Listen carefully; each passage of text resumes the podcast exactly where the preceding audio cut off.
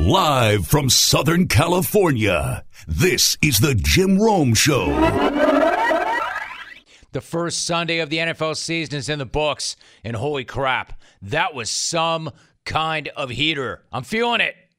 And when I'm feeling it, I feel like channeling my inner butter knife. I feel like just spitting names. Chandler Jones! Matthew Stafford, Ja'Marr Chase, Jameis Winston, react to me. Because I'm telling you, some dudes showed up and they absolutely dominated. And then there were guys and teams that showed up and they puked all over themselves. No names mentioned the New York Giants and the Green Bay Packers. But why don't we start this Monday? The Monday whip around of the first or the first whip round of the regular season by talking about Chandler Jones. My man Chandler Jones, as much love as he's getting for yesterday's performance against the Titans, it is still not nearly enough. He put on an absolute show. That was a statement of force and domination. Suckers were getting abused and ragdolled. Alvin, roll it. Geoff Swaim was in motion for the Titans. Off the play fake, Tannehill is hit. The ball is loose. It's loose on the six. It's picked up at the five into the end zone. Touchdown, Arizona. Ryan Tannehill is adjusting the play. Off the play fake to Henry. Pressure's coming. He's hit and he is spun down from the 33 yard line for Tennessee. Pressure's coming. Jones has got him again from the backside. Number three for Chandler Jones. Tannehill pressure from behind, lost the football. It's spinning around at the 33-yard line. It was Jones again that came from the backside and knocked the ball loose. It's fourth down, Tannehill, and he's wrapped up and taken down from behind. Guess who? Chandler Jones again. That is number five for Chandler Jones. Yeah, that took a while, right? Because not one, not two, not three, not, two, four, not three, five not four, sacks. Not five. Five sacks. That's a really good season for most guys. Five sacks. So embarrassing for the Titans that Taylor Lewan tweeted, quote, got my ass kicked today. No way around that. I let the team and the fans down. Thank you, Chandler Jones, for exposing me. It will only force me to get better. It's actually an amazing tweet. You know you've absolutely dominated a game when the guy trying to stop you, a damn good player and a pro at that. Yeah, coming off an injury, but a damn good player and a pro at that, immediately takes to Twitter to own that ass kicking and thank you for kicking his ass and for exposing him because it's going to force him to get better. Because that was an ass kicking. And you will never see a single guy playing that position dominate a game the way Chandler Jones just did. Unless Chandler Jones does it again. And he could, and he probably will. Now, as long as we're talking about teams from the west of the Mississippi going back east and getting a dub, how about the Chargers doing the Washington football team in their house 2016? Make no mistake, it's a big win for the Bolts because that is precisely the type of game this team has found ways to lose in recent years over and over and over again. But not this time. And they were hyped. And you know what the Chargers do when they get hyped? They take to Twitter. Yeah, forget playing highlights from that game. Let me instead play highlights from their Twitter feed when they hit Washington with some Elmo. What's the letter? What's the letter? What's the letter? What's the letter? Day.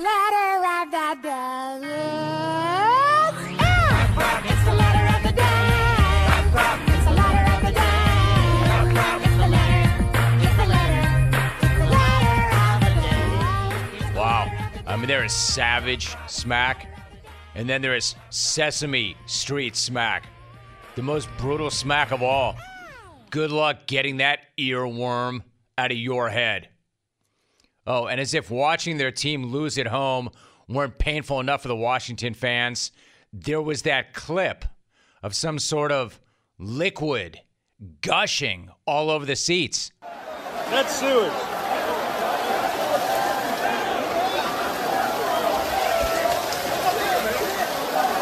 That's how we celebrate good games. They don't do that down in the Carolinas.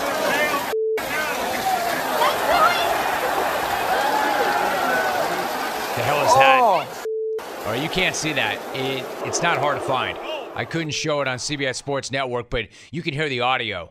And if you want to find the video, you should. I mean, it's just gushing. I mean, the hell is that? And by the way, where is that water coming from? Why is it pouring out of the roof over that section? And what the hell is happening? And that one guy, if you listen, that one guy had a theory. And he had a theory immediately. Notice what he didn't say. Oh, that's just water. No, that guy went right to quote, that's sewage. That's sewage. And it's just dumping. That's sewage. That's Is he sewage. talking about the liquid pouring from the roof all over the seats or most of the phone calls to this show? Hell. for the record, according to reports, it was not sewage. But you got to love that guy jumping right in with authority. All right. He wasn't asking, he was stating, he was mandating. Oh, that, that's sewage. That's sewage. I mean, who exactly was that dude? Louis Slungpoo? Louis Slungpugh. I hope I pronounced the last name correctly. Ah, yes, ma'am. It's Flopoo. Oh, thank you very much. That's sewage. Yeah, I know. Or Matt in LA. Look, you never want to jump to any conclusions based on just one game. But one thing that everybody knew going into this season was the NFC West was going to be an absolute bloodbath. Not sewage, but an absolute bloodbath. Everybody knew that, and everybody was right because the NFC West came out of week one 4 0. And the NFC North was going to be, well, let's not get into that just yet. Uh, let's not get into that. Why don't we focus on the positive? And for the Rams, the positive was the arrival of Matthew Stafford. You know how absolutely nothing ever lives up to the hype? Matthew Stafford lived up to the hype. How about this for your second pass in Rams gear and doing it in prime time on national television? Stafford takes the snap. He's back. He fakes the handoff, rolls to his left, flips his hips, looking, going deep. Got a man wide open. That's Jefferson. Makes the catch at the 20. Stumbles down around the 15. Gets to his feet. Runs left across the 5. Into the end zone. Touchdown Rams. Van Jefferson, the second year man, made a tumbling catch.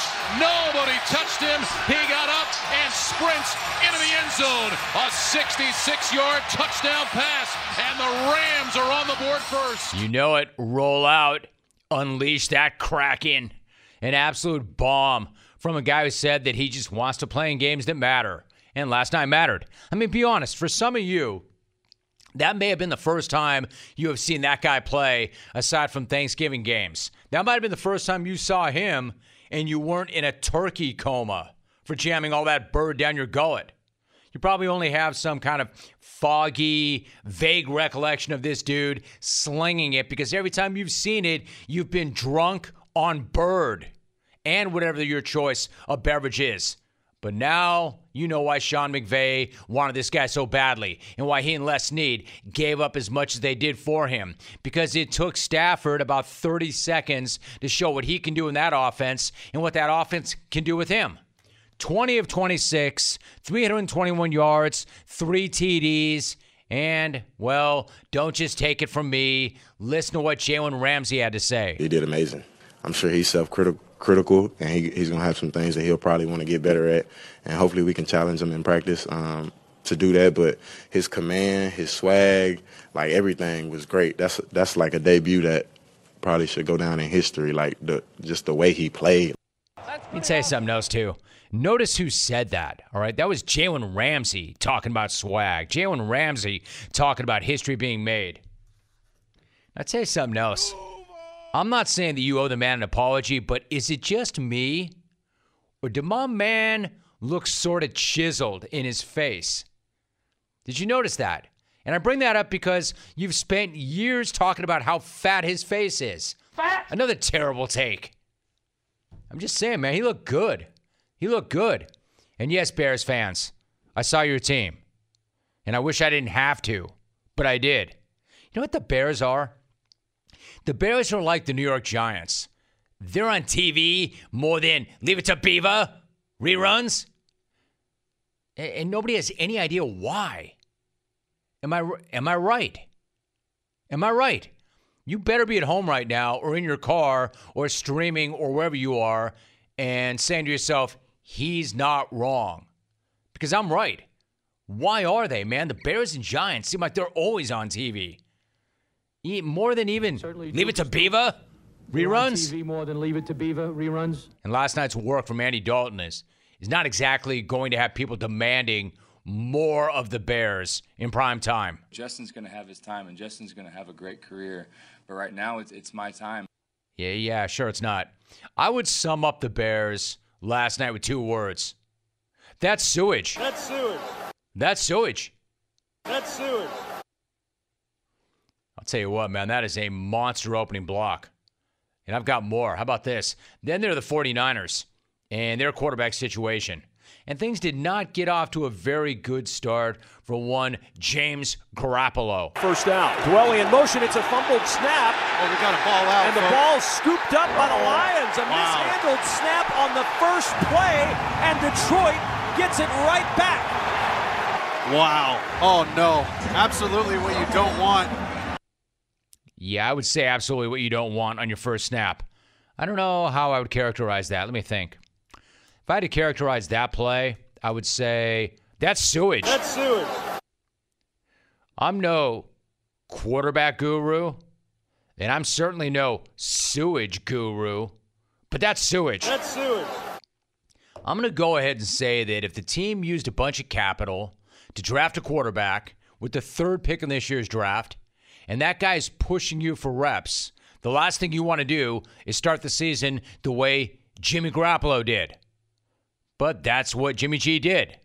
And then things got even worse for him when the Niners got the ball back and Trey Lance did this. Trey Lance is back in. It's a play action. Lance will throw wide open. Caught by Trent Sherfield. Touchdown! San Francisco! That was jerky, baby. Jerk route. And Trey Lance, tremendous job with the play action. He's looking down the middle. He knows he's got his guy. All jerky is not the same. You know this, right? Old Trapper beef jerky. More on that in a minute. So at that point, you know, Niner fans were all saying, yeah, thanks, Jim. Thanks, Jimmy. Trey will take it from here. You've been great and all. Thanks for everything. Hit the bleeping bricks and don't let the door hit you on the way out. Let the phenom take over. But the thing with Jimmy G is, while he probably will get hurt because he usually does go down and he probably will go down, but he's not going down without a fight. In fact, Duke bowed up. He bowed up, and if he's going to ultimately lose that gig to Lance, he's going to make Lance rip it from him and make it hard for the coaches to give it to him because G, in the end, put up numbers 17 and 25. 314 yards and a TD, and he and Deebo Samuel were unstoppable. So you can hold off giving Trey Lance that starting job for just another few days. All right, as I mentioned, the opening block is a monster. I could not get to all of it. There were some things that were really, really good, and there were some things that were, well, sewage. That's sewage. Packers were sewage. That's sewage. Jameis Winston and the Saints were awesome. They were the opposite of sewage. Herb was sewage. Sewage. So, clones, what do we want when we're craving protein or we need more energy? Not bars, not sugary snacks, not energy drinks. No, we want beef. Pure and simple. So, where's the beef? It's in a package of Old Trapper beef jerky. Old Trapper is not your old man's jerky. Shriveled, dry, tasteless. Old Trapper beef jerky is made from lean strips of steak and quality spices that are smoked over a real wood fire. It's tender, it's tasty, it's not tough. And why is it so good? Because Old Trapper is a 50 year old family business known for their relentless commitment to quality. They take smoked beef extremely seriously. You can taste it in every single bite. Old Trapper is packed with protein. It comes in four amazing flavors to satisfy all your cravings. Quality smoked meat at its finest that goes with you wherever you go. Look for Old Trapper in the Clearview bag. That way you can see the quality that you're buying. Look for it in major retail stores near you. Clones, if you don't see it, ask for it by name because no other jerky compares. Old Trapper, what's your beef? He is Aqib Talib. Akib, it's good to have you on. How you doing, man? How is your life right about now? It's good. You know, a whole lot of football watching, so I'm enjoying it. That's good, man. And they pay to do it, so that's a good thing, too. Let me ask you you are entering your second year as a broadcaster. You're also a podcaster right now. So you've got platforms and you've got opinions. You called your shot before the start of the season, and you predicted that Josh Allen would be the league MVP. He did not have the best game yesterday. Overall, though, what have you seen from him that makes you think that he's going to have another big season? Uh, you just, you know, you see those guys who can who got full control of the game. They got full control of their team. So you usually don't see that until, you know, guys are 10 years in or, you know, later veterans, right? They usually have that feel. But Josh Allen def- definitely has that feel. And uh, he got a huge arm and he, he got a great offensive coordinator and he's just surrounded by weapons. We're talking to Aqib Talib. Did you see anything yesterday that makes you feel any different about that? Or, man, that just, that'll happen. That'll happen, especially against a good defense. Yeah, that'll happen against a good defense. Uh, you remember Pittsburgh started off 11 and 12 and 0 or whatever. So they, they got a great scheme. They got a good scheme. Uh,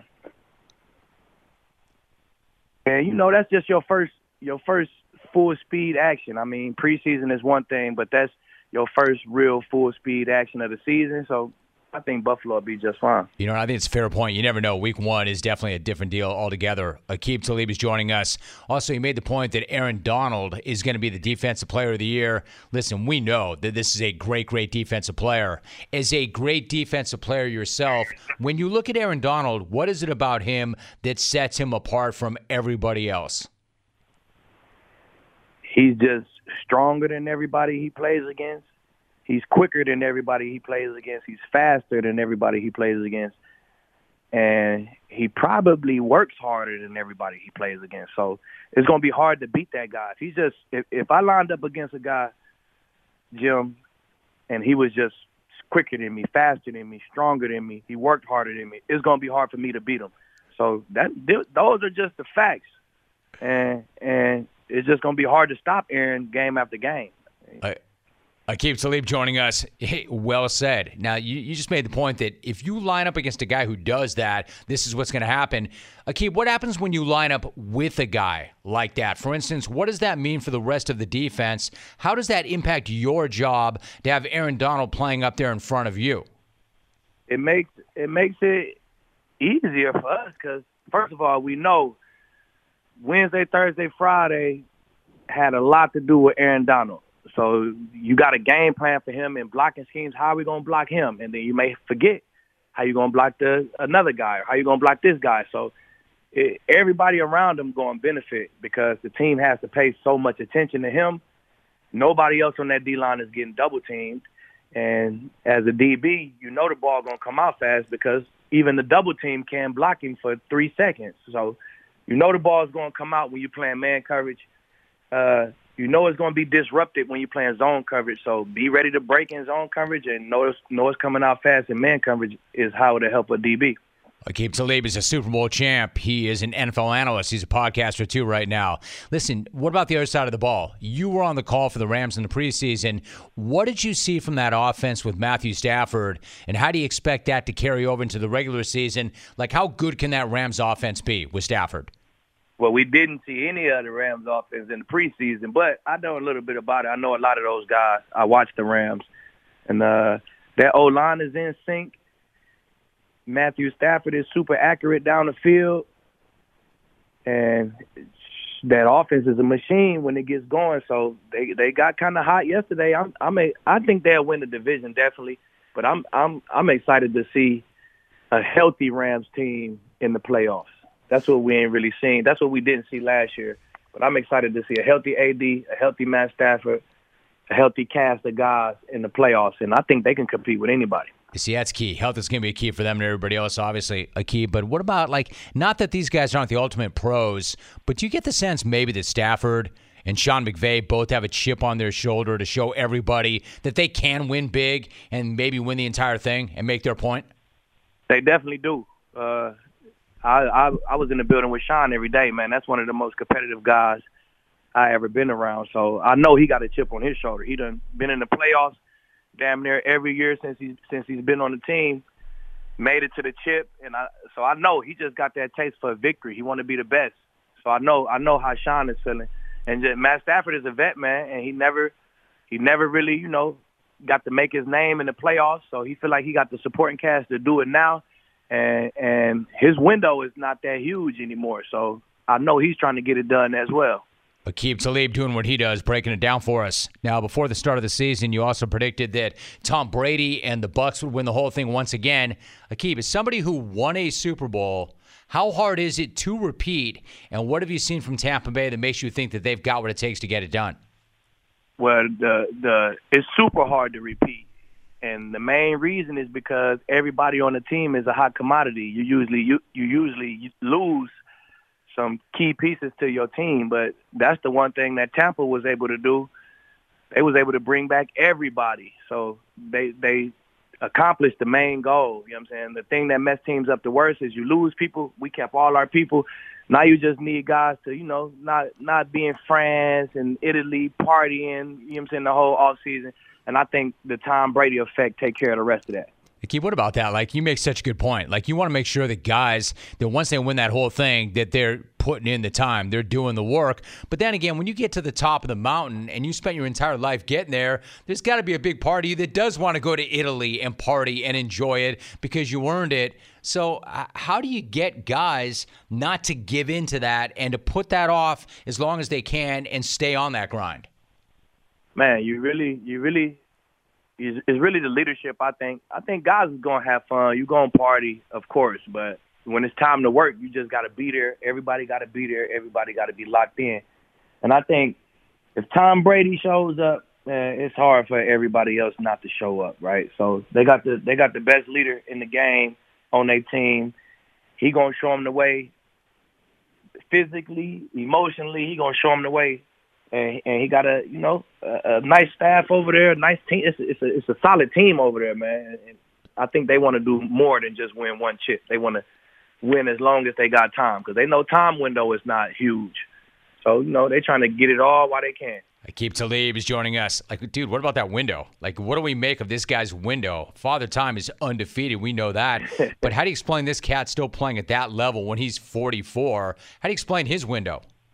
Man, it, it's second to none, to say the least. But Tom, man, he he he put the time in into his body, and and you see what he's getting out, man. He's one of the most hard, one of the most hardworking guys that I ever been around. Uh, and he's definitely he's definitely getting blessed. So the biggest window ever.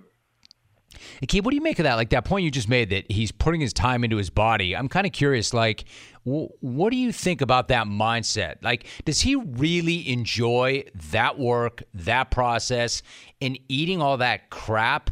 Or does he like the way winning feels so much more that that stuff doesn't bother him? Like, is he making sacrifices and paying a price and it's hard? Or does he actually like doing that? Man, you once you do it that long, I think you just it's just part of you at that point. It's it's routine now. So if he didn't like it before, I think he's he's probably bought into it now. Like if I do this throughout the off season, throughout the year, I get these results at the end of the year. And he's done it so long now, and the results has been so good. I think it's just part of him now. He just he, he used to it. I love that response. I think that's exactly what that is. I hadn't really thought about it like that, but I think you're right. I think that's just he's always done it, so you don't think about it. You just do it, and then you see the results, and then you don't question it. Now, you were in Canton, Ohio for Peyton Manning's induction into the Hall of Fame. I'm curious, what was that experience like for you? Man, it was wonderful. A, a beautiful experience just being around all the Hall of Famers, all the future Hall of Famers, and you know, just guys getting their flowers while they're here. Uh, the speeches was great and uh the vibe was just good, Jim. Man, it was it was my jaws was hurting by the end of the night from laughing and smiling so much. Man, I heard great stories. It was it was probably the top three, top five event I ever been to in my life. Hmm. Wow. Aqib Talib is joining us. All right, so I mentioned a few of your numbers off the top. You've got some serious stats that put you among the all-time greats do you ever think about getting fitted for a gold jacket of your own and going into the Hall of Fame? Definitely do. That's that's one of the goals.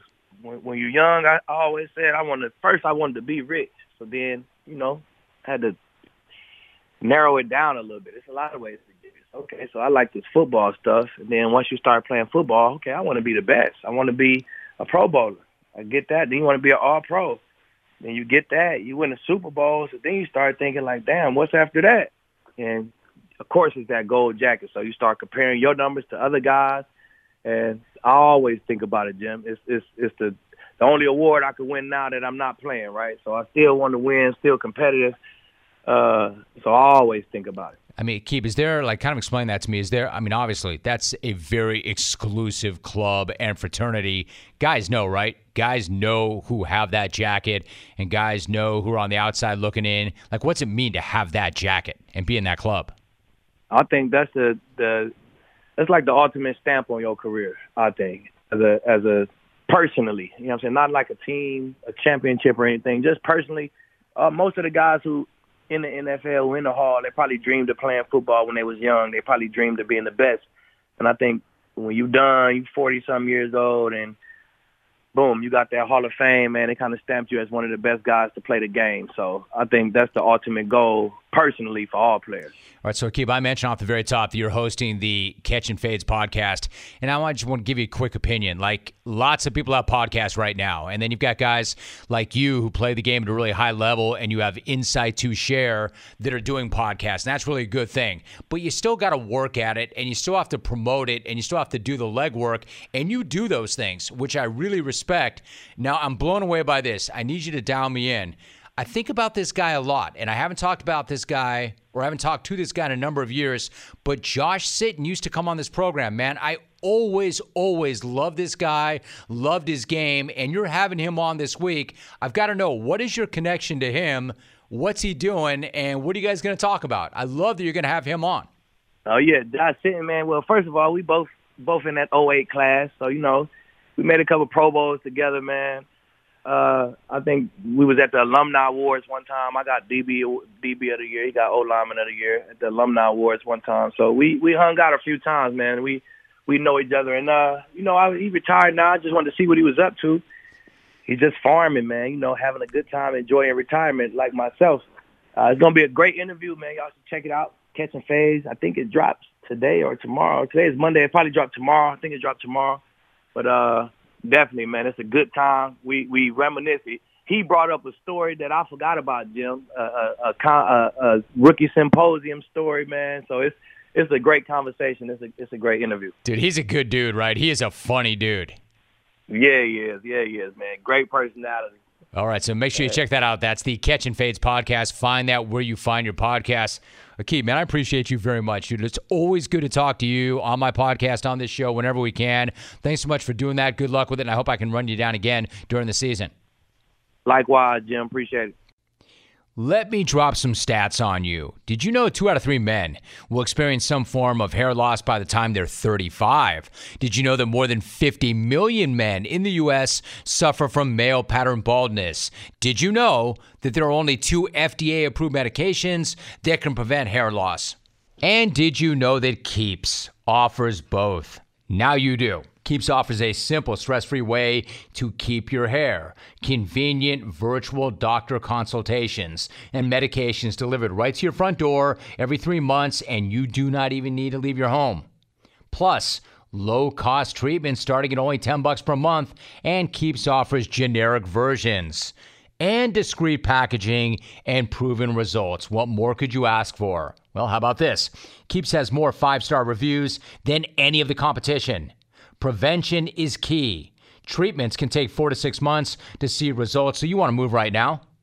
If you're ready to take action and prevent hair loss, just go to keeps.com slash Rome and get your first month of treatment for free. That's keeps.com slash Rome and get that first month free. keeps.com slash Rome. So you've got quarterback battles around the NFL. Jameis Winston never really was in a quarterback battle in New Orleans. And yesterday, if you had any doubt as to why Sean Payton made him the guy, he erased that doubt in a hurry, didn't he? 14 of 20. Now, these numbers are really wacky because he was 14 of 20 for 148 yards. Now, if you see those numbers, you think to yourself, eh, nice, but not much. Didn't really throw the ball downfield. Didn't really do that much at all. Eh. Wrong. He actually did quite a bit. He did a ton because the only number that matters in that stat line is this one five touchdowns. Five touchdowns in an absolute beatdown of the Packers. I mean, it was efficient and ruthless as hell. He looked as good as the Packers looked bad, and the Packers looked terrible. I mean, for a moment, Jameis had this stat line 93 yards passing, four TDs. It's comical. 93 yards passing and four touchdowns. I have never seen anything like that. And then he added to that this. On second down, aired out, Deonte Harris. He's got it. Touchdown. Another for Winston. I'm not sure how you explain that. How do you explain the Saints in their very first game without Drew Brees, playing in Jacksonville, and beating the living crap out of the Packers, a team that is Super Bowl or bust? Winning the game is one thing. The Saints are good. We know this. But they're playing their first game without Drew Brees, and they beat the living crap out of a team that is Super Bowl or bust. How do you explain that? Jameis took a shot. Jameis said it came down to one bit of advice that he got right before the game. How did the defense in the running game give overall shape to the way this played out, Jameis? Well, I just think we were prepared. You know, one thing my uh, my trainer he told me, he said, what did he say? He just told us to be prepared. That can't be real, right? It's got to be some sort of deep fake of some kind, right? I mean, who starts a sentence about the importance of being prepared without being prepared for the sentence itself? Well, I just think we were prepared. You know, one thing my uh, my trainer he told me, he said, what did he say? He just told us to be prepared. My man is so good. Again, ask the question Who starts a sentence about the importance of being prepared without being prepared to talk about that sentence? I love how he pulled the ripcord right there, too. That was some hack off level stuff right there. That was some Dennis in Oklahoma stuff right there. Dennis in Oklahoma City. Hey, what's up, Jim? I uh, harkened back to the days of the Mighty 690. I was calling in regards to Kent and his lame uh, flashcard reading call that he made to the show. As a uh, former, uh, as a former, I'm blowing up, Jim. I'm sorry, dude. Uh, reaction. I'm out. That was artfully done. You don't like that call. I don't like that call. The harder he tried, the worse he made it, but he still had the co- composure and poise and wherewithal to say, reaction, I'm out. All you have to do if you get on the air and all of a sudden you're way out in front of your skis and it's not what you thought it was going to be, deep breath, find the eject button and smash it. Just say, uh, reaction, I'm out. As a uh, former, uh, as a former, I'm blowing up, Jim. I'm sorry, dude. Uh, reaction. I'm out. Perfect. Absolutely stunning execution. If you can say, uh, even add a reaction, uh, reaction, I'm out. All right, my reaction is that was one of the worst calls ever. However, it was one of the best recoveries ever. Like my man is taking that jet right into the side of a mountain. And right before it happens, he still has the mindset, like the wherewithal to find that ripcord and just jerk that thing. And right before that jet went into the side of the mountain, my man lands safely over there. Extremely well done. As a uh, former, uh, as a former, I'm blowing up, Jim. I'm sorry, dude. Uh, reaction. I'm out. Even apologized to me. You know what? The more I hear that, the more I oh, think that's not one of the worst calls ever, but one of the best calls ever. Got the apology in, pulled the ripcord, landed safely to the side. Listen, Jameis, Jameis does not give great pregame speeches, and the guy does give some pretty weird postgame interviews. But if this guy keeps showing up like that, and he keeps preparing like that, very clearly that year in that system with Sean Payton and playing behind Drew Brees and being in that quarterback room did prepare him well, even if he can't explain how it prepared him well, because my man looked good. Throwing five TDs in a game like that against Green Bay, keep doing that, it's going to work out just fine. Just fine. And to his credit, he did so without Mike Thomas. He did so without Emmanuel Sanders. He did so with a bunch of young guys you've probably never even heard of.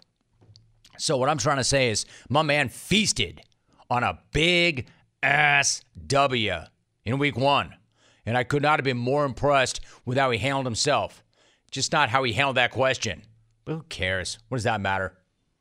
That's not even all there is to week one. I've got so much more to get to in week one. So much more. It was an insane week that I'm going to need multiple takes to spread across the board and across the program to cover. Well, I just think we were prepared. You know, one thing my uh, my trainer he told me, he said, what did he say? He just told us to be prepared. I'm not here to clown this guy. I mean, we've done plenty of that over the years. Jameis looked great. He looked great. So to me, the decision to go to New Orleans and reinvent himself and learn to do certain things, learn to play a certain way, that he knew that that was a great situation for him. I've got nothing but positive things to say about Jameis. He looked awesome. If you ever stopped at a railway crossing and the signals are flashing and you don't see the train, or it appears to be moving slowly, and you're thinking maybe you can get across the tracks before the train comes, think about this. Even if the engineer sees you and applies emergency brakes right away, it can take a train over one mile to stop, over a mile to stop. By that time, it's too late, and the resulting crash will be deadly. Stop. Trains can't. Paid for by NHTSA. Sam Pittman is my guest. Sam, it's great to have you on. How are you? Hey, I'm doing so great. Thank you a lot for asking me to come on your show. Sam, thank you very much for coming on this show. Well, I'll tell you, there's a lot that I want to talk to you about, but why don't we start with the fact that you had the ninth largest crowd in program history at your place on Saturday night with Texas coming to town. What was the atmosphere like in that stadium before the game? And then how did you go about making sure that your guys did not get too hyped? Well, it was incredible. It really was. It started with the hog walk, and they were I don't know how many, fifteen rows deep. It was it was incredible the atmosphere, and simply because of the old rivalry between us and Texas, and and uh, you know the passion that our guys have for for the for the hogs. But it wasn't hard really, uh, Jim, to keep them focused because we'd had such a good week of practice, and we talked about very simple ways of winning, and it's physicality and not making mistakes and holding on the ball. Those things you can do each and every week. And so the kids, they were ready to play, though. They were swarming to the football. Sam Pittman joining us. I'm glad you mentioned Sam physicality because I wanted to ask you about that. You're facing number 15 Texas, and you dominate that game. You get out to a 33-7 lead in the third quarter, rushing for 333 yards on the ground for the game. As a coach who has his roots on the offensive line, how proud were you of the line and the way they controlled the game?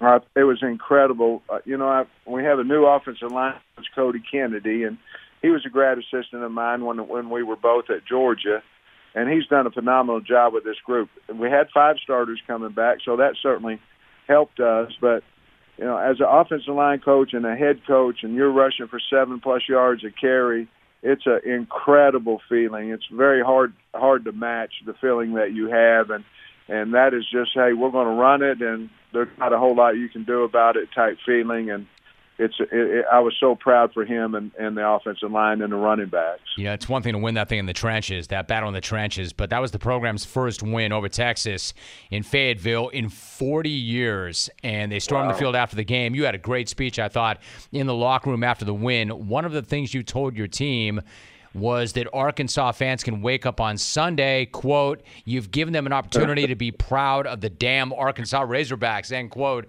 I mean, what's it mean to you and your players to have that support and then to repay it by giving the fans something they can be proud of? Because I know how proud and how fierce that fan base is. you know, Jim, I, I, I'm so proud to be the head coach at Arkansas, and I, I really, really am. I grew up 75 miles here from here. I wanted the Hogs to recruit me. They didn't, which he, uh, Coach Holtz was. He was right. I wouldn't have recruited me either, but I wanted to come here, and I know the passion because I have it, and our coaching staff has it, and we wanted to. Re- we wanted our fans to wake up on a Sunday morning and have something to talk about besides oh man, the Hogs didn't play well, this, that, and other. And our kids gave that to them. We gave back to them for helping us win because I really believe that they helped us in the win with the 76,000 people there. See, Sam, the thing is, I mean, when you say, I, I love being the head coach here, I wanted this gig, a lot of coaches might have looked at the program and said, man, this is a brutal conference. That's an opportunity that's going to require a lot of work. I don't want that. I don't want that job. I don't want that challenge. Yet, as you just pointed out, you did want that. A lot of your former players wanted it for you as well. Why was that a job that appealed to you so much? And then what's it mean to have the support of so many former players? Well, I, I love the state of Arkansas. I always have. As a matter of fact, Jim, my wife and I were going to retire in Hot Springs, Arkansas. We bought a lot down there, getting ready to build before I got the head coaching job here. So I just love the water, the the the, the people. Uh, it's just a really really neat state for people that haven't been in the state of Arkansas. They ought to you know look at it because there's a lot of nice places here and really good people and the you know the passion for the Hogs has been gone for a while. And I knew that any any school that's won a national championship, they can get back to power. They can get back, and and a lot of people go down and then come back up, and you know I know a lot of people didn't take the job for me to get it. I understand that. I didn't care if I was one or 100. I just wanted to come back here because I knew if you had passion for this program that you could eventually turn it around. See, Sam, this is why everywhere you've been, players love you. And by the way, they don't like you, they love you. I can read one quote after another from players, parents over the years who love you. I know those relationships mean everything to you. I want to ask you, though, in, in some cases, when you get a gig like that, you've got players who played for a couple of coaching staffs and they had not seen a lot of success. It might be easy to say that the number one problem or priority is we got to get better players. You never said that. You never did that. You believed that these guys could have success quickly. Why was that? Well, I just think that if you get a group of collective people together and they're and you're and you're rolling towards one vision, you can get better. Now, I didn't I didn't know we could win a national championship or anything like that, but I know we could get better with the players that we had. The first thing I told them is is I know that they didn't choose me as their head coach, but I sure as hell chose them as you know, and so I think that resonated with them a little bit. And then we never tried to run one person off nor did we try to keep anybody. If they wanted to get out, I said, hey, good luck to you. And, but we didn't try to run anybody off. We never talked about the previous head coach. We never talked about his team and my team because the day that I got the head coaching job, it was our team, and we wanted every one of them. And I love that. I love that. You you sure as hell didn't choose me, but we chose you and we didn't run anybody off nor make it, made anybody stay. There's one more interesting parallel, Sam. Sam Pittman, my guest, in the story that goes that you started roofing houses when you were young. Then you started doing things like building fences and mixing mud. And as you've said, quote, my dad would buy an old house and all of his kids would help fix it up. Some type of construction has been a big part of my whole life, end quote. Really interesting to me. Like, what were those days like and what did you learn from those experiences that help you now? Oh, those days were awesome, Jim. But the bad part about it, every now and then the old baseball game would get rained out, and when it did, you had to go work. Right. You know? And I was like, hey, I got a little Indian blood in me, and I was like, hey, no dancing, no dancing. I did, I didn't want any rained out baseball games because we'd have to go work. But I, my expertise was roofing, and so I, I and I roofed my way through college I went to Pittsburg State, and by the way, welcome to the jungle. That was our. We'd run out at Pittsburg State. We were the Gorillas, and we'd run out to that song. So that was kind of cool. That uh, is. your intro song. But but no, and we each one of us. There's five of us, and the, the girls were painters, and and me and my brother were roofers and sheetrockers. Absolutely amazing. So that stays with you until this day, and now you've got yourself a huge, huge win. What do you do? Obviously, when a team has success, sometimes success is more hard to deal with than failure. You've got Georgia Southern coming in. What's your message to your team this week? I don't think a whole lot. Here, here's what happened last year. You know, we we second game of the year we beat Mississippi State on the road, and we hadn't won in I don't know a long time as SEC game. Then we go to Auburn, and I don't know if you remember, but that we had a, there was a bad call at the end of the game at Auburn. Well, we we rebounded, we played a good game at Auburn. Then we come home, we beat Ole Miss. So I think what we've done in the past, where you could be pretty high and then get a low, I think we're not going to talk about any of that. To be honest with you, our kids have a lot of pride. We know every week is so precious. I think we're going to be just fine. We're going we're going to flush this game by about three o'clock this afternoon and get on to Georgia Southern. There you go. I was just about to ask you how long do you let them enjoy it, but by three o'clock this afternoon, he is the head football coach at Arkansas, second season there, and what a great win that was! What a great statement win too.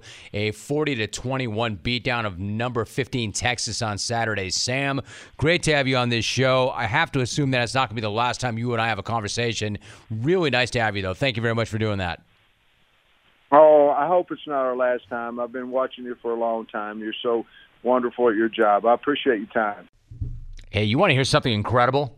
Discover matches all the cash back that you earn on your credit card at the end of your first year automatically, with no limit on how much you can earn. Now, how incredible is that? In fact, it's even more amazing because of all the places where Discover is accepted.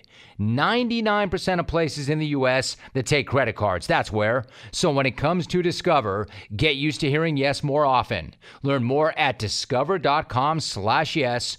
2021 Nielsen report. Limitations do apply. So, like with everything going on yesterday, like Cleveland, Kansas City, Pittsburgh, Buffalo, to name a few things, the last thing that I thought that I'd be talking about today, honestly, was Jacksonville at Houston. Honestly. But I've got no choice. Like I have to. Not like Herb, the alleged savior, is leaving me any choice at all.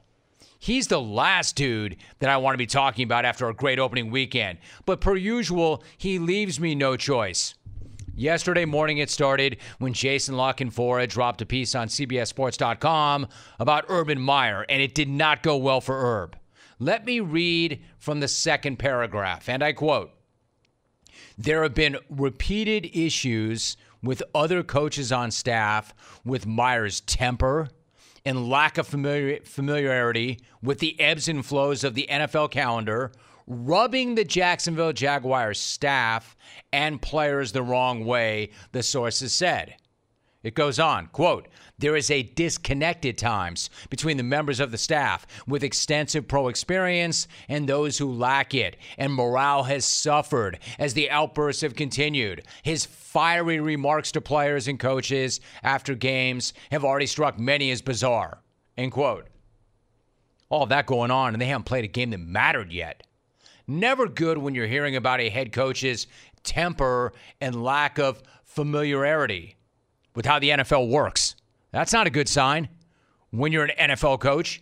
Nor is it a good sign that his comments to players and coaches have, quote, struck many as bizarre. And there's more.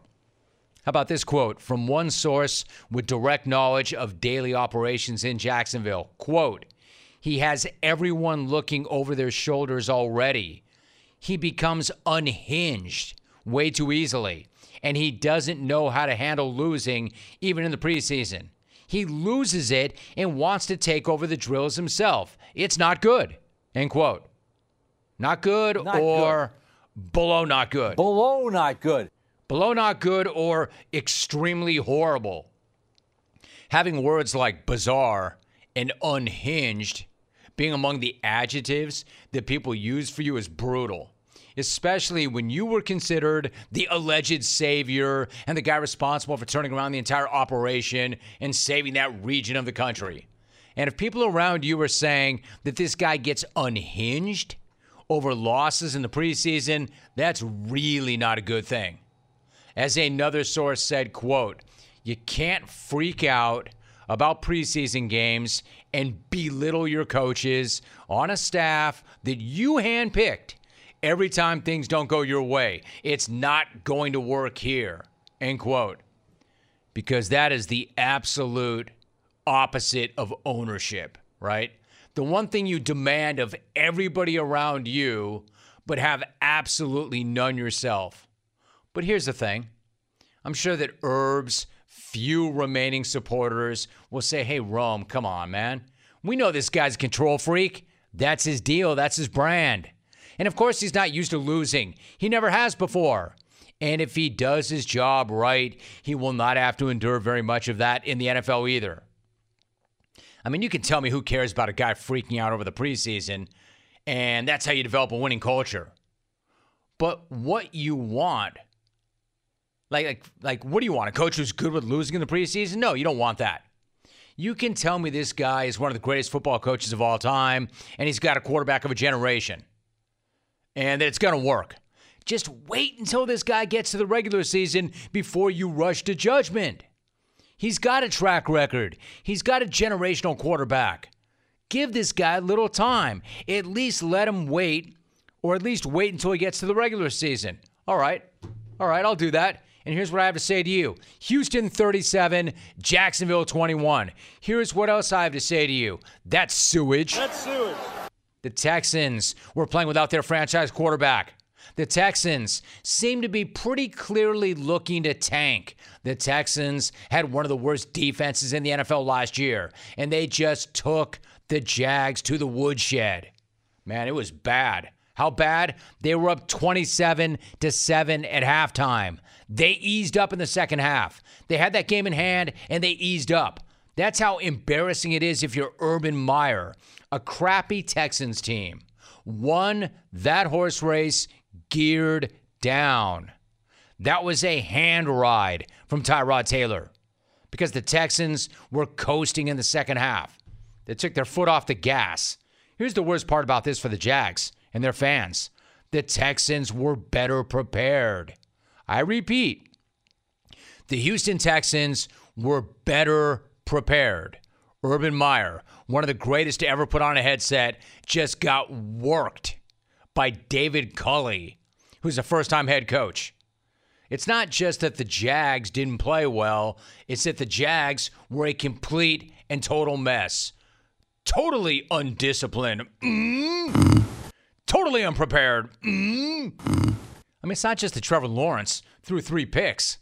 It's that the team was penalized for breaking the huddle with 12 men, that they lined up incorrectly, that they had terrible penalties at bad moments, that they committed twice as many as many penalties as the Texans. Remember how crappy the Texans were last year? The Texans got the ball back on their own 31 with 37 seconds left in the half, and they completed three straight passes, and then they did this. Here's the snap to Taylor. Pressure. Taylor throws underneath. Hits Amendola. Takes it across. Rock and roll. Touchdown, Houston. Taylor to the Highlander. Danny Amendola. That's amazing. Texans radio. Didn't Amendola sign with him like five minutes earlier? They went 69 yards in 29 seconds. That's not supposed to happen. And it's definitely not supposed to happen if you're playing the Texans and you're coached by the alleged savior and legend, Herb. The Texans have been mired in controversy and horribleness for a while. They've been a walking joke around the NFL, yet they spent the entire day laughing in the Jags' grills. Jacksonville, meanwhile, didn't look any different than the team that went 1 and 15 last year. In fact, they may have been worse than the team that went 1 and 15 last year. Imagine winning one game, picking a generational quarterback, hiring the alleged second coming of Vince Lombardi, and somehow looking worse than a team that was one of the worst teams ever against another one of the worst teams ever. That's not easy to do. But Herb just pulled it off. Because again, this was not a team or a game against an elite team.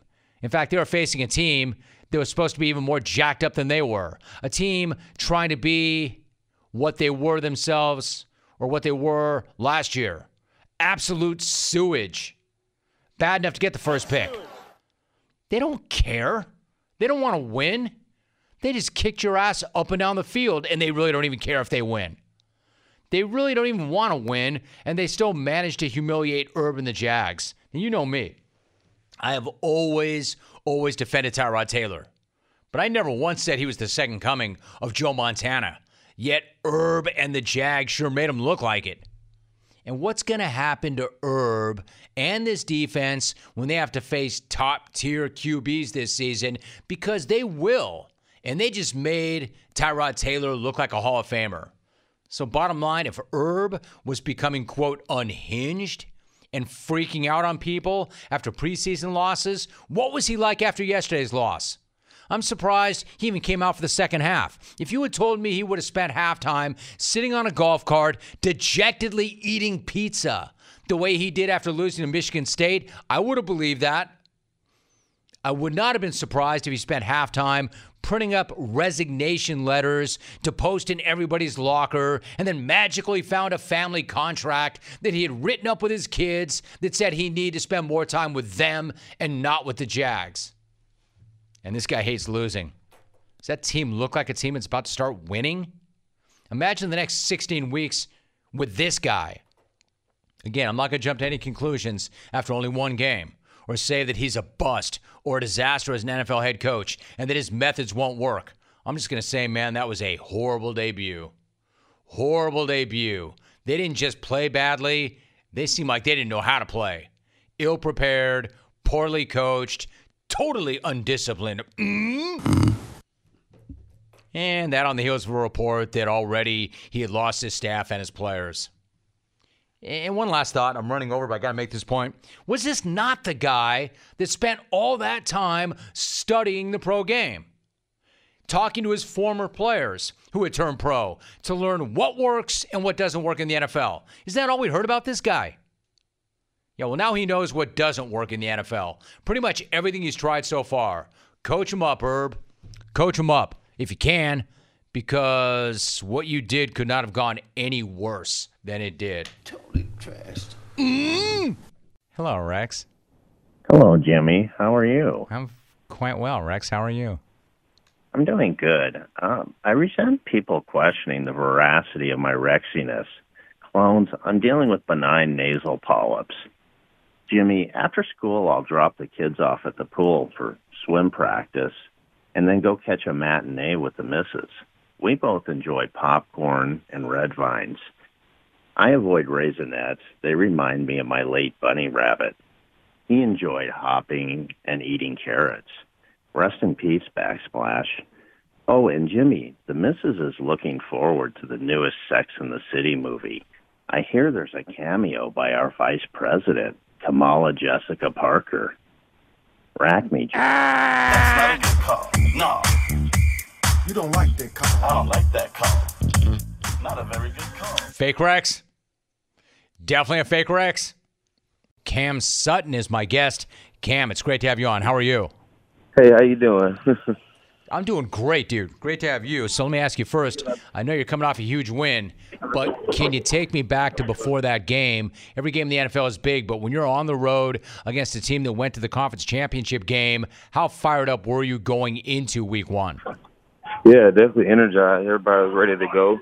You know what I mean? We knew we were headed into uh, obviously hostile environment um, going into a year, going into week one, um, especially with you know having fans and everyone back into um, into the stadium. You know that was a great atmosphere to see. Just kind of having that play, almost that playoff kind of feel, um, with having fans, with Buffalo having fans back again. So it was it was a it was a great sight to see, and uh, you know we knew we had to come out here and, and match that same energy. You know we knew we couldn't come out here and and um, and, and and and not come out here and compete and and not get after those guys and and you know just play for each other. You know we enjoyed that and uh, we're able to come out with a win. Cam Sutton, my guest. Cam, you made your presence felt early on. In the first quarter, you had that huge pass breakup on the flea flicker on third and one. Can you take me through the play? What did you see? How did you sniff out that play? And then how happy were you with the way that turned out? Yeah, kind of just uh, they got a tempo and kind of tried to jump jump to the ball and, and push forward to get a first down. Um, you know, initially thinking, you know, that's something that they're kind of uh, not necessarily stapled in their offense, but some, something that they do from time to time. And uh, you know, we were we were expected, we were ready, uh, more than ready for the you know the, the down and distance scenario. Uh, kind of you know, like I said, jumped up in our in our personnel as well, and ready you know ready on the ball as well. And uh, Dave kind of came off the ball kind of slow. you know, slow playing a play, and then he burst, he burst out of there, you know, coming out of there, he burst, he burst, he came bursting out of there, and uh, you know, just kind of just keep my eyes on, you know, just doing a great job of having my eyes on my key, and everyone just doing their job. You know, Minkah was kind of on the inside of me, you know, holding that leverage in that space, you know, reading, reacting off of the run or the or the play pass, and then um, you know, just did a great job of just finding the ball and just making the ball. I got to tell you, Cam, I'm not at all surprised by that response because Mike Tomlin has made the point that there are very few guys who can play outside corner and then play in the slot, but you do it easily because of what I'm hearing right now a football intellect. He said that you blew everybody away in Knoxville at your pro day because of your understanding of the game. What do you remember about that day? And did you know how much you had impressed them at that time? Yeah, um, at that at um, at that time, that was coming um, after the uh, combine. You know, we were kind of at our pro day time. Um, so I obviously going into the pro day, I didn't really have much go, uh, to do for that time. Um, obviously outside of the the, the field field work portion. Um, so you know, just wanted to be smooth and, and even then, you know, coming off an injury too. So uh, going uh, in my senior year, you know, so really just obviously getting back healthy, being smooth, and, being crisp coming on my break, and, and, and transition on the field as well as obviously being sharper in the classroom. And uh, you know, obviously I had the opportunity to sit down with Mike T and, and Colbert and those guys um, at my pro day, and uh, we just talked ball. Man, we talked ball, we talked life. You know, uh, it was an amazing experience. It was amazing. It was a blessing. You know, and, and we kind of obviously just we've you know five years five years later, you know, we were still going strong, and, and that's just uh, the telltale of you know our relationship and just the bond that we've been able to create over this time. Um, just you know how family oriented and just how uh, you know appreciative and thankful I'm, I am those guys for just uh, bringing me in, and uh, you know just put, putting my best foot forward. You know just uh, you know doing everything I can in return, to, you know to bring home a championship you know to the to our city. We're talking to Cam Sutton. Cam, I've done this a long time. I've talked to a lot of guys that have worn that Steeler uniform, and I think that you know, as a California guy, as a Los Angeles native, I can't say that I know for certain, but I've talked to enough Steeler fans over the years to understand the pride in that town. Mike Tomlin was talking about how yesterday, quote, you guys just played Steeler D. I've got an expectation that our defensive unit's going to be in every football game like that. I'm just being bluntly honest with you, end of quote. I mean, as I mentioned, I've talked to so many guys that have played in that defense, Cam. I've talked to so many guys that have been in that secondary. How would you define playing Steeler D? How would you describe that identity? Uh, simple term. You know, you hear you hear always, you always hear around in the organization. You hear around Steeler football all the time. Um, standard is a standard. You know, uh, and you know that's just our, you know the pride and our identity of you know who we are. You know, no matter who's out there on the field no matter the circumstance, no matter the situation that we're in out there on the field, uh, no matter the score, uh, all the odds can be stacked against us, you know, but our job is to go out there and stand up and play Steeler brand of football, you know, and, um, you know, have so many greats, so many legends do it for us. Um, there's an expectation. There's a, like I said, there's a standard behind everything that we do. And, uh, we have to live up to that. We have to keep those things proceeding, moving forward. And, um, you know, that's just a, hold each other accountability. Everyone having accountability for themselves and, and, and to a high standard of, you know, their play, uh, bringing each and every time that we're out there on the field, and um, just playing for one, playing for one another. You know, playing for each other. You know, that's the biggest thing. We love and enjoy playing for each other, um, and just having that fun and that energy out there. And, and I think that really shows. Cam Sutton making his jungle debut here on the program with us. Cam, I want to ask you about something Joe Haden said, and I've got such respect for Joe. He said, quote, it's a different ball game inside. Those little slot receivers and the route trees, it's a lot different, just timing and stuff like that. But Cam Sutton – that's what he does. He has a great inside and outside presence. I'm more of an outside guy. I mean, I want no part of it. Honestly, I want no parts of the slot, but Cam can play both at a high level. I mean, dude, that's an amazing bit of praise from Joe Haden. So take me through that part of it. What does it take to have success and play on the inside? The one thing that Haden admits I want nothing to do with. yes, sir. I, I appreciate John, uh, Joe's kind kind words, man. Um, yeah, you know, just kind of just like I said, just getting a feel for the game. You know, obviously lead up into those moments, you know, you do the, you know, do everything you can to prepare prepare uh, well enough throughout the throughout uh, throughout the course of the week uh, to help you, you know, slow the game down for yourself out there on Sundays or whatever your game day are. And uh, you know, that's just the, the thing that I've been able to, um, you know, really accomplish over my be in the league, let alone um, in our system. You know, just having that time to take in all the personnel, take in all our different coverages, take in all you know all the guys and roles and responsibilities and jobs on each and every play, and then just mix them in, kind of in by down down and distance, by team, by personnel, you know, by formations, um, you know, and you know off of that, you know, the fun part is about that is just matching them up with the coverages, you know, matching them with the coverages and, and matching and then matching that up with the calls, uh, you know, per the team and, and, and concepts. So you know, just obviously you get a feel within our, our calls and what in our game plan throughout the week of, you know, how teams are going to try to attack us and, you know, their kind of favorite concepts and things that, you know, schematic wise that they, that they have high tendency of, you know, so really, really is just kind of obviously continuous read and react. You know, most situations you're going from down to distance, maybe you might be down, uh, early downs, might be outside and, you know, you're playing kind of burst base personnel type of things and, and uh, vice versa, you might be going into later down distances, and, and you know you have four or five wide out on the field, and you might have to slide inside and kind of have to, like I said, refocus and, and balance back and kind of, you know, go back to those tools and, and key points that you that you jotted down throughout the early point, points of the week. You know that will help you be successful. So, you know, just continuous, you know, being sharp, you know, continuous, you know, challenging yourself, and um, you know, like I said, just continuous, just doing everything you can and putting yourself in the best uh, situation to you know, come out with the best product. Dude, you must be so good at chess. Do you play chess? I play a little. I play a little bit. I bet, man. Dude, you must be really good. You know, I'm talking to you right now, and you and I have never spoken, but like, I'm, I'm getting this humility, like this this great preparation, of course, but humility. It's pretty clear to me the coaching staff and your teammates have so much respect for you. You're not necessarily yet that household name. Does it bother you, or is the only thing that really matters to you is that you have your teammates and coaches' respect? No, not at all. You know, like I said, uh, you know, that's just something that's continuous gaining, you know, as, as the time, you know, tells.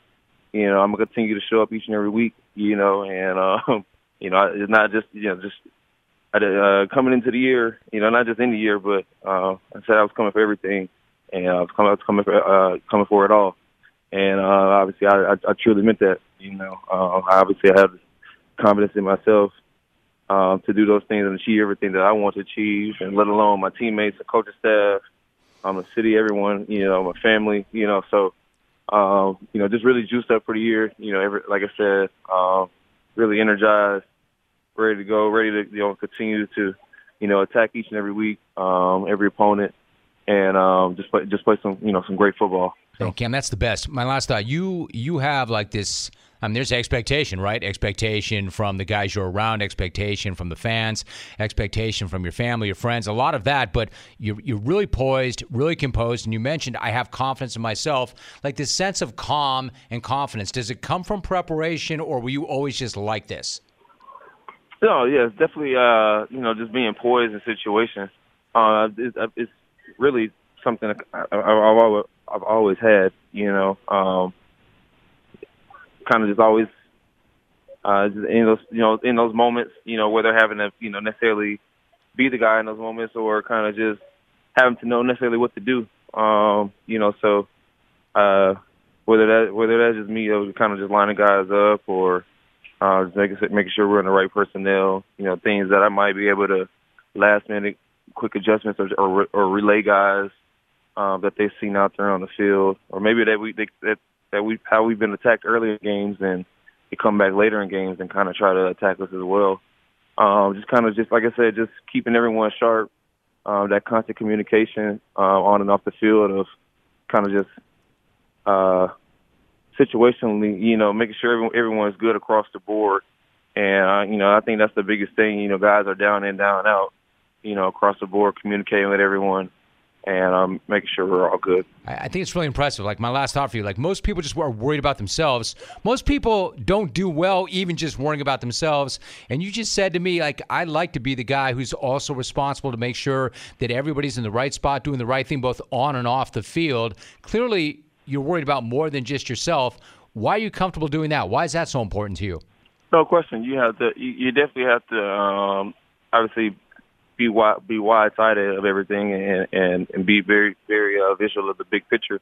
You know, um, I, obviously you're, you're, you're dealing with, you know, so many different things necessarily in football, um, within football as well as not even just pertaining within with uh, within football. So um, obviously, within saying that, like I said, you have you have your football life and you have life outside of football. So that's just like I said that that communication in itself of learning your teammates, you know, learning who guys you're going to be around, um, and the guys you're working with, and, and how they work. You know, things, uh, strengths and weaknesses. You know, uh, things that help kind of the defense, things that help. You know, uh, things that they can do.